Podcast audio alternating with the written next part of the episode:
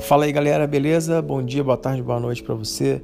Vamos nessa, retornando os nossos podcasts. Eu sei que vocês estavam morrendo de saudade dos nossos podcasts, né? E depois de um recesso merecido, miniférias merecidas, enfim. Vamos nós aqui, vamos para questões comentadas de Segunda Guerra Mundial. Lembrando a vocês, meus caros e minhas caras, que vocês devem buscar sempre, sempre, sempre é, fazer as questões antes e buscar respostas pessoais, respostas de vocês. Ouçam os comentários, claro, ouçam com, a, com atenção, e lembre-se vocês que eu acompanho o número de visualizações e comparo com o número de alunos em sala. É para ouvir mesmo, valeu? E depois, você, e depois de ouvirem, vocês, é claro, vão formular as respostas de vocês. Não precisa ser igual à minha, não deve ser igual à minha, mas vocês devem buscar desenvolver o seu próprio raciocínio, o seu próprio pensamento, certo? Enfim, vamos nessa. Então, nós temos aqui uma questãozinha sobre a Segunda Guerra Mundial, assunto bem bacana, bem interessante. E, aliás, deixa eu dar os parabéns para vocês que sempre participam de maneira muito inteligente, muito sofisticada, e o professor de vocês fica bem feliz com isso. Bom, então nós temos aí uma questão, página trinta e nove do nosso livro, pedindo para vocês escrever um resumo de como a Alemanha, imbatível durante quase os três primeiros anos da Segunda Guerra Mundial, É, foi derrotada pelos aliados em quarenta e cinco. Muito bem, é verdade, nós, nós vimos que a Alemanha tinha um exército praticamente imbatível. O exército alemão era sinistro, muito poderoso, muito forte, muito bem armado, conhecia bem o território. Isso tem muito a ver com os conhecimentos de geografia deles. Lembra que a gente falou sobre isso na sala? Muito a ver com os conhecimentos de geografia. Aliás, né, depois vocês até confirmem isso com o professor de geografia de vocês, mas a disciplina de geografia nasce, nasce na Alemanha mesmo, né? Por quê? Porque eles tinham esses conhecimentos, enfim. E aí, ah, de fato, esse, esse, esse exército tinha, tinha, um, tinha uma pegada mesmo de, de imbatível, né? Porque é, os avanços deles foram, foram muito, muito ferozes, muito velozes também, né? Mas esse mito, né, quase um mito do exército imbatível, ele começa a ruir quando, quando eles tentam, quando, quando eles atacam, na verdade, mesmo a, a União Soviética. Lembrando que eles tinham um tratado, tinham um pacto de não agressão, papapá, você lembra disso, que a gente falou sobre isso, né?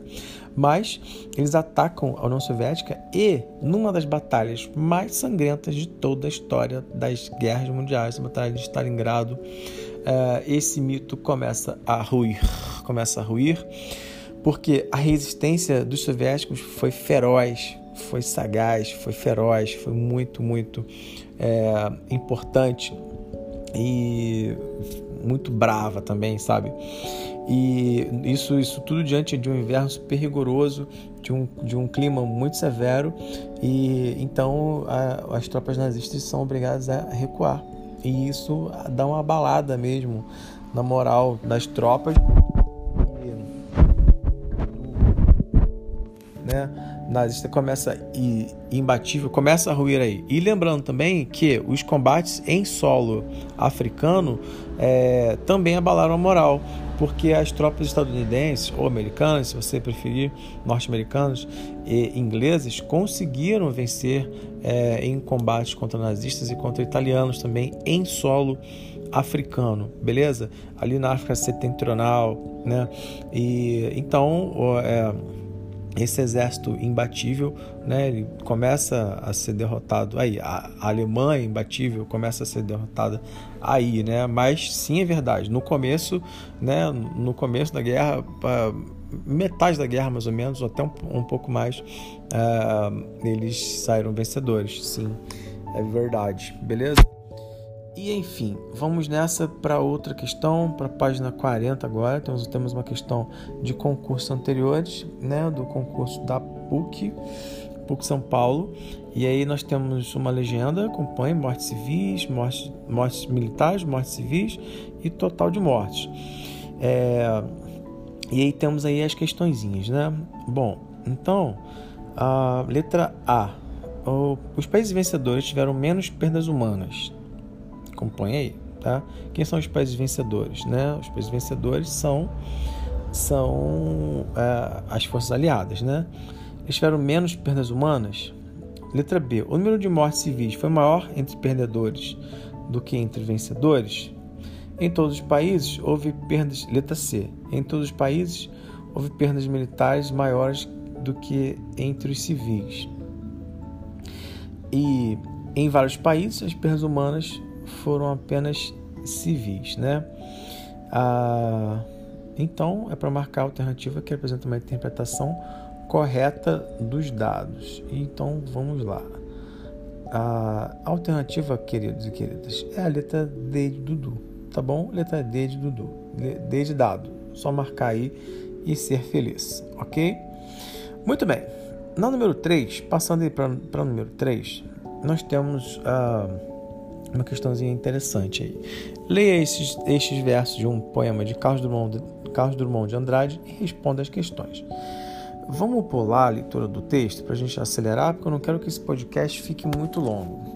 Eu quero que fique muito longo, porque eu quero que você ouça com muita atenção depois. E você vai ler, dá uma pausa aí, leia e depois parta para as questões, certo? Vamos lá.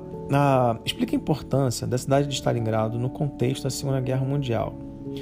E aí? Bom, na cidade de Stalingrado, né, é importante vocês terem em mente aí que Stalingrado é uma referência a Joseph Stalin, né?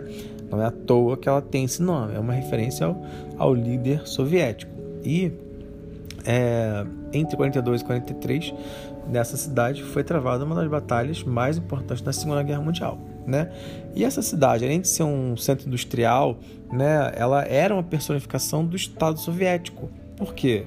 Bom, primeiro que era uma homenagem ao líder soviético, ao Stalin, né?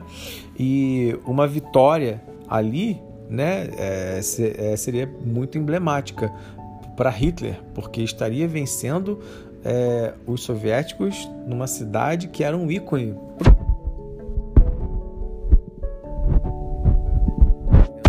dessa maneira, certo? Então, a, qual a importância da cidade de Stalingrado nesse contexto? Bom, pode ser por aí, ok? Mas pensa aí você e depois, se tiver dúvida, a gente conversa na aula, beleza? Muito bem, letra B de bola. Analise a que fatos e cidades o poeta se refere nesses versos, entre aspas. As belas cidades do mundo contemplam-te em pasmo e silêncio, fecha aspas. E, abre aspas, as pobres e prudentes cidades, as pobres e prudentes cidades, outrora gloriosas, entregues sem luta. Hum. Vamos lá. Bom, importante. O poeta está se referindo aí, né, a ocupação nazista de grandes cidades europeias é, que praticamente não tiveram nenhuma resistência, né? E aí eu sei que você já pensou logo em Paris. Pensou em Paris e pensou logo naquela imagem que tá o Hitler e seus altos generais, seu, seus altos generais, altos generais, não sei. Bom, mas e seus generais é, marchando é, em frente à Tour Eiffel, né? Devant la Tour Eiffel. Gostou do meu francês, né?